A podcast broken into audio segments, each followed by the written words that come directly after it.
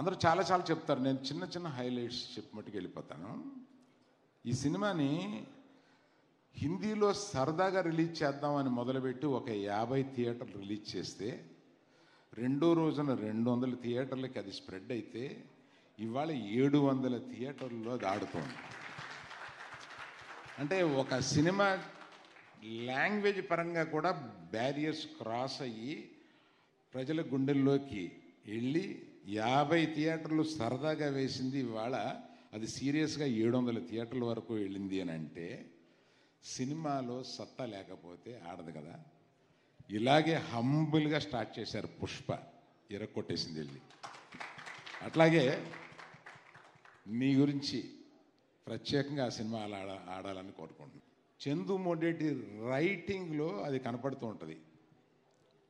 నేను అఖండ చూసినప్పుడు శైవం మీద శివత్వం మీద అంత స్టేజ్కి ఆ సినిమాని ఎమోషనల్గా తీసుకెళ్ళారు. ఇంకొక రెండు మూడేళ్ళలో ఎవరో విష్ణువు మీద మొదలు పెడతారు అని అనుకున్నా అప్పట్లో.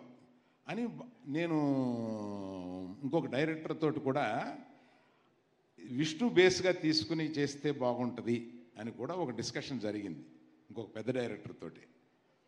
అలాంటిది విత్ ఇన్ వన్ ఇయర్ కాకుండానే విష్ణుతత్వం మీద ఇటువంటి సినిమా రావడం చాలా బాగుంది. కానీ దీన్ని చాలా గొప్పగా అది యానిమేషన్లోంచి మొదలుపెట్టి దాన్ని పిక్చర్లోకి తీసుకెళ్ళడం.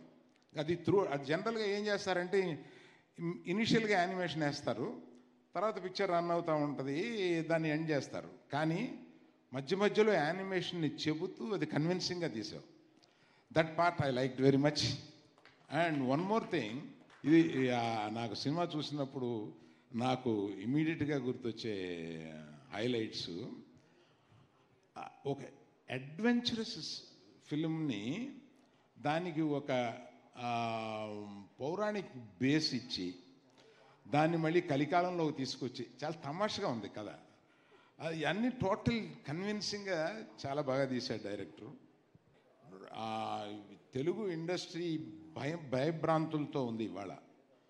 అంటే ఏ సినిమాకి ఎందుకు వస్తారో ఎందుకు రారో అనే ఒక క్లారిటీ ఇది ఓటీటీ కోసం వెయిట్ చేస్తారు.